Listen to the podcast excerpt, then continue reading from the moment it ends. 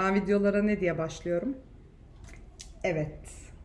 Bugün saçımı makyajımı değiştirdim. Başka bir gündeymiş imajı yaratmak için. Halbuki önceki bölümün devamını yapacağım. 6. bölüm olma gücü, rolame güç ve masumiyet. Hazırsak başlıyorum. Tam böyle saniyesine getirmeye çalışıyorum en başını. Neyse. Şimdi güç. İnsandaki güç, bireydeki güç her zaman ortaya çıkmak için zorlar, puşlar, bireyin iradesi ve toplumun kültürü her zaman çatışır. Zaten gücü görebildiğimiz noktalar bizim toplumla çatışmamızda ortaya çıkan ne olabilir? Mesela yaratıcı güç olabilir. Ve başka güç dallarını bir önceki bölümde incelemiştik. Bu tarz bir çatışma esnasında gözlemleyebildiğimiz şey güç. Kendi içinde tanımı gereği.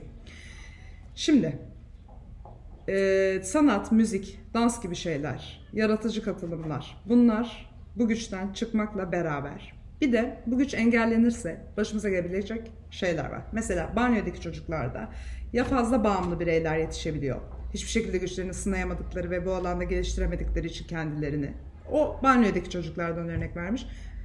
Ben de onlardan örnek vereyim dedim. Ya da mesela aynı şekilde aileler fazla e, kısıtlarlarsa saldırganlık olarak dışarı çıkabiliyor. Bu bireyde genel olarak sadece banyoda değil hepimizde gücümüz bir yerlerde ortaya çıkamadığında bir şeylere bize müdahale edildiğinde, yapmamıza izin verilmediğinde ileriki vakitlerde devamlı bir isyanla eşlik edilen bir şekilde dışarıya biz tepki verebiliyoruz. Yetenek ve güç ikisi de yapabilmekle alakalı şeyler. Şimdi İnsan doğası ve yetiştirme koşulları bu ikisinin de önünde çok önemli. Yani yeteneğimizin açığa çıkması da bizim nasıl bir kesimden geldiğimizle alakalı. Başka bir yere gittim. O yüzden biraz koptuk. Dönüyorum. Sınır ve e, kuvvetimizi mutlaka bizim küçükken sınayabilmemiz gerekiyor. Sınayamadığımız ortamlarda öfke, hiddet bu tarz e, durumlar olabiliyor. Kendi tipime giriyorum bu arada hala. Niyeyse bilmiyorum. Ama ciddi konuşmak istiyorum ama hiç ciddi gözükmek istemiyorum. Ama konumuz çok ciddi. Şimdi güce dönüyoruz. Kaçınmaya çalışan kişilik tipi yaratmak istemeyiz. İstersek sonuçta toplumda bir şekilde gücü yanlış şekilde dışarıya vuran bireylerle karşılaşıyoruz. Yasaklamak bir şeyleri, saldırganlığı bastırmak, bir şeyleri göstermemek. Mesela ne sansür bizim toplumumuzda yaptığımız şeyler. Ona dönüşmesinler diye bir şeylerden alıkoymak, savaş oyunları oynamalarını engellemek çocukların. İşte oyuncak silah böyle etkilenir falan diye düşünmek. Bu tarz şeyler aslında tam tersine insanları çok daha fazla şiddete edebiliyor. Çünkü deneyimleyemediğin bir alan olduğu için onları bir şekilde kullanamıyorsun zamanında. Ve bunun artçı şoklarıyla karşılaşabiliyoruz demiş. Şimdi burada bir tane Oliver örneği var. Ben bu örneği çok uzun anlatmak istemiyorum. Mercedes örneğini zaten çok uzun anlatmıştık dördüncü bölümde olan. Çok da içime sinmemişti. Çünkü hastalarıyla diyaloglarına girmek istemiyorum ben konuları anlatırken. Yani Rolomey'in burada e, verdiği örnekleri kendiniz okuyup görebilirsiniz. Ama orada mesela çocuk zamanında güçsüz bırakıldığı için bir şekilde kendini güçlü hissetmek için bazı şeyleri kontrol edebildiğine inandırmış kendini. Yani bu sihir olsun, okült şeyler olsun. Toplumda bunların çıkış noktası da diyor aslında diyor güçlü hissetme ihtiyacıdır diyor. Yani bir şey yapamadığında, hakikaten hiçbir şey yapamadığında bir durumla ilgili bu sefer böyle bir güçlerin olduğunu hayal edersin. Bir şekilde hayatın gidişatına etki edebiliyor olmak istersin. Ve bu sayede e, ürettiklerinle falan bir kendini fake bir realiteye inandırabilirsin demiş. Mesela psikanalizde bu çocuğun sorunu çözülmüş sonrasında zamanla. Ama geldik şimdi neye? Biz öz olumlama yapmak istiyoruz. Öz olumlama her bireyin iyi hissetmesi için öncelikle halletmesi gereken şey. Öz olumlama için kendimize saygı duymamız gerekiyor. Saygınlık dignity. Dignity Latince dignus'tan geliyor. Dignus değerli demek. Başkalarına karşı tutumumuz kendimize karşı tutumumuzdan yansıdığı için öncelikle bizim kendimiz içimizde bu saygınlığı oturtmamız gerekiyor. Yeteneklerimize güvenen, inanan birini bulmak bize her zaman iyi geliyor. Eğer bunu ailede bulamadıysak mesela hayatımızda hepimizin vardır. Bazı figürler okulda olabilir, iş hayatında olabilir. Bizim hayatımıza girip bize sadece yapabileceğimize inandığını hissettirdiği için güç sağlamış, güç aldığımız ve kendimize inancımızı tazelemiş, bu sayede gelişimimizi olumlu yönde etkilemiş bireyler vardır diyor. insanda hayvanların aksine olmak ve varlık yani doğamız ve varlık eş değer değil. İkisi de olmak. Doğamız da bir oluş şekli. Varoluşumuz da bir oluş şekli. Ama özdeş değiller. Bizim doğamızla varlığımız arasında ne fark var? Bir farkındalık ve bir bilme yükü var. Yani şöyle diyor mesela bir palamut eğer hiçbir şey diyor ters gitmezse zaten meşeye dönüşür. Yani bu onun doğasında var ve varlığı da ona eşit. Aynı şekilde bir kedi. Kedi kedi yani getirilerini yapıyor. Bir şekilde böyle varlığından utanması gereken bir durum yaşamıyor, bir sıkıntı yaşamıyor, kendi varoluşunu dışarıdan sorgulamıyor. Bunlar sadece insanda var ve bu bir yük aynı zamanda. Bu bir sorumluluk ve bu bir yük. Benlik hiçbir zaman otomatik olarak gelişmez. Bizim benliğimizi geliştirmek için farkındalığımızı yükseltip dışarıdan gördüğümüz şeylerle bir modifikasyona gitmemiz gerekiyor. Sorumluluk hissimiz ve özgürlük sınırlarımız var bizim. Yine bu bilincimizin olmasından ötürü. O yüzden hatta burada sonunda bir yere bağlıyor. Yani şu an bağlarsam oturmayacak. Neyse geçtim. Kendimizi ortaya koymamız gerekiyor. Öz olumlamadan sonra kendimizi ortaya koymamız gerekiyor. Zaten önceki bölümlerde de onu demiştik. Sırasıyla hani incelemiştik ya insanlar beş tane etaptan geçerek ta, tam oluyorlardı yani. Şimdi kendini ortaya koymadan Paul Tillich Olman herhalde.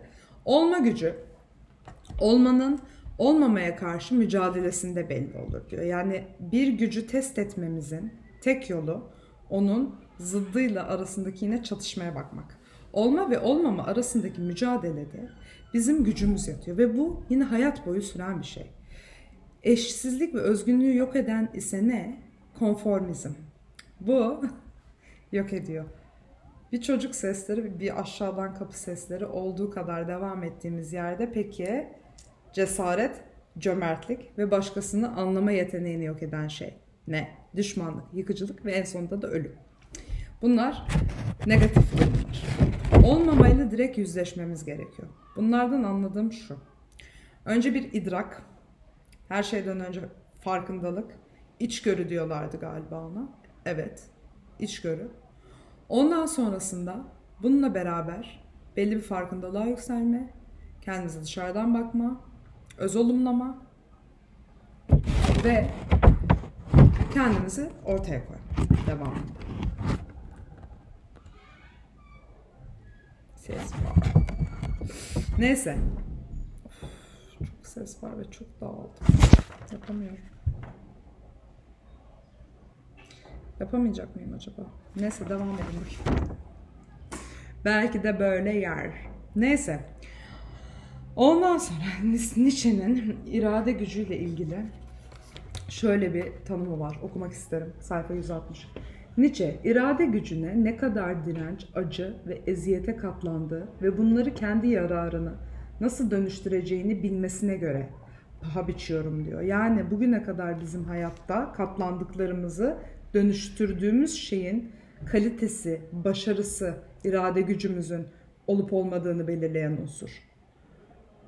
Bugüne kadar kazanılan bütün özgürlükler manevi işkenceler pahasına, fiziksel işkenceler pahasına kazanıldı. Bugüne kadar bir şeyi olmak ve oldurmak için inanan insanlar her şeyi göze aldı. Yok olmayı bile göze aldılar. Burada mesela Nietzsche Darwin'le e, ters düşüyor. Ters düşüyor değil diyor ki Darwin diyor sadece insan varoluş için çalışıyor, bunu kovalıyor, var olmaya odaklı bütün e, canlılar. Ama diyor, bence diyor insan kendini geliştirmek için var. Yani yok olma pahasına evrimleşmek ve gelişmek için var diyor.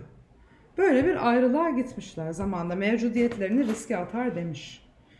Ondan sonra Nietzsche'ye göre rahatlık ve servet düşman özgür benliğin gelişimi önünde çok büyük, yıpratıcı bir engel ve baltalayıcı bir şey, unsur.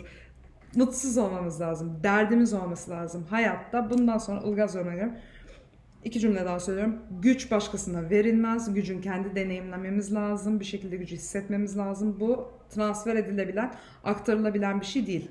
Bu bilgiler ve bu hisler. Şimdi bunu kenara koyalım. Ve diyelim ki Güçlü olmak için baştan beri öğrendiklerimizle ne diyoruz? Sevmek, sevmek derken kendini geliştirip analiz etmiş bir birey olarak dışarıya sevgi verebileceğimiz ölçüde içsel gelişimimizi tamamlamış olmak. Dünyevi, dünyevi, bugün hakikaten herkesin tutulduğu, takıldığı dünyevi şeyleri bir kenara koyup neyiz? Ne durumdayız? Ne verebiliriz? Ne alabiliriz? Kendimize ne katabiliriz? Her gün daha iyiye nasıl gidebiliriz? İnsanlarla ilişkilerimizi nasıl daha gerçek kılabiliriz? Gücümüzü nasıl test edebiliriz? Gücümüzü nasıl arttırabiliriz? Gücümüzü e, düşüren şeylerden nasıl uzaklaşabiliriz? Ne güçlü olmamıza engel? Karşımızdaki düşman kim? Rakibimiz kim? Neyle baş ediyoruz? Tam olarak sorun ne? Bizi kendimizi rahatsız hissettiren ana unsur ne? Savaşmakta olduğumuz kimin değerleri? Kendi değerlerimizi yeterince oturttuk mu? Savunabileceğimiz derece bir görüş, bakış açısı oturttuk mu dünyaya karşı? Bir konuyla ilgili ne düşündüğümüze hakim miyiz? Hakim olduğumuz şeyden emin miyiz? Üzerine yeterince düşündük mü? Birilerinin söyledikleriyle bugüne kadar hazırlıklı bir şekilde ezber mi okuyoruz? Ondan sonra ya bence bunların çok sorgulanması gerekiyor. Birine bir şey diyor mesela. Abi neye dayanarak? Neye dayanıyor? Hiçbir şeye dayandığı yok. Öyle komşudan duymuş söylüyor. Yandan duymuş söylüyor. Ondan sonra kendi özgün fikrini oluşturmuyor. Şimdi kendi özgün fikrini oluşturmak zaten kendi özgün karakterine de sahip olmayı gerektirdiği için hiçbir şey okumayayım ben diyor. Ben diyor merak etmiyorum falan. Olur mu? Ama oradan bilgi süzüyoruz. Yani sonuç olarak bizim kolektif bir bilgi akışına ihtiyacımız var ki süzdüğümüz şeyden sentez yapabilirim. Yani tezler olmazsa, antitezler olmazsa, hiçbir şekilde bir gelişim olmazsa, üzerine düşünülmezse neye dayanarak fikir üretiliyor? Ben soruyorum yani neye dayanarak fikir üretiyorsunuz? Ee, arkasında bir bilgi, bir fikir. Yani her zikir fikirden çıkmıyor ve çok zikir var etrafta. Hep derim lütfen her fikri olanın zikri olmasın arkadaşlar. Fikir yani düşünmek şey bir süreç değil ki böyle yani aklına bir şey getirebiliyor olmak, düşünüyorsun demek olmadığı gibi düşünüyorsun demek de hani herhangi bir şekilde haklılık payın var demek olmuyor bence. Ya da ne bileyim herkesin düşüncesine saygı duyulması zaten gerekmiyor bence. Ee, çok insani bir şey. Yani hayvan da diyor sağa mı döneyim, sola mı döneyim. Ee, burnuna bir reseptörler geliyor. Aa, oradan gideyim falan. Ama bunun arkasında hiçbir şekilde mantık yatmıyor. Herhangi bir şekilde bir e, örnek alınacak bir durum. Ne bileyim yaşanmışlık. Yatmıyor. Ama bizim toplumumuzda ana sorun ne? Herkes aşağılık kompleksi çok yüksek olduğu için insanlarda ve işlerine gelmiyor, üşeniyorlar. E zor tabii yani benim gibi oturup her gün kitap okuyup özet mi yapacaksın? Yapabilirsin ama zor. Ondan sonra tabii ki plajda yatıp götünü güneşlenmek daha kolay. Tabii ki, tabii ki, tabii ki. Dolayısıyla yani bunu tercih ettikleri için ne yazık ki e, öbürün yapanlar, zor yapanlar onlara bir düşman eleştirebilir hemen e, ne hadle yani donanımlı olman gerekiyor bir şey konusunda tabii ki fikir yürütmen için. Yani bilgisizliğini bu kadar savunamazsın. Bilgisizliğinin arkasında bu kadar olmaz, duramazsın. Bu arada Background Intelligence podcast'ime daha uygun bir bölüm oldu ama hani hazır konuşuyorken 15 dakika konuşayım dedim. Biraz dolmuşum belli ki. Yani lütfen e, her fikri olan zikretmesin rica ediyorum. Ondan sonra bir deyin ki ya ben kimim, eğitimim ne? Yani karşımdaki boru değil. Genel olarak karşımdaki derken dünyadaki karşınızdakiler. Yani eğer hakikaten kendiniz üzerinde hiç çalışmamışsanız e, how dare you? Yani bir durunuz olsun. Yani bilmemek ayıp değil ama yani bilmediğini cak cak cak cak cak cak empoze etmek biraz ayıp oluyor. Ondan sonra biraz komik oluyor. biraz e, kimsenin umurunda değil oluyor. Biraz da hani küçük dünyanın bir tanecik hayatın sana da yazık günah oluyor yani tabii. Ondan sonra önemli değil yani ben e, öğrenmek isteyen kimseye bu tavırda değilim ama gerçekten hani öğrenmeye kapalı insanlara çok sert bakıyorum, küçümsüyorum. Kimse kusura bakmasın.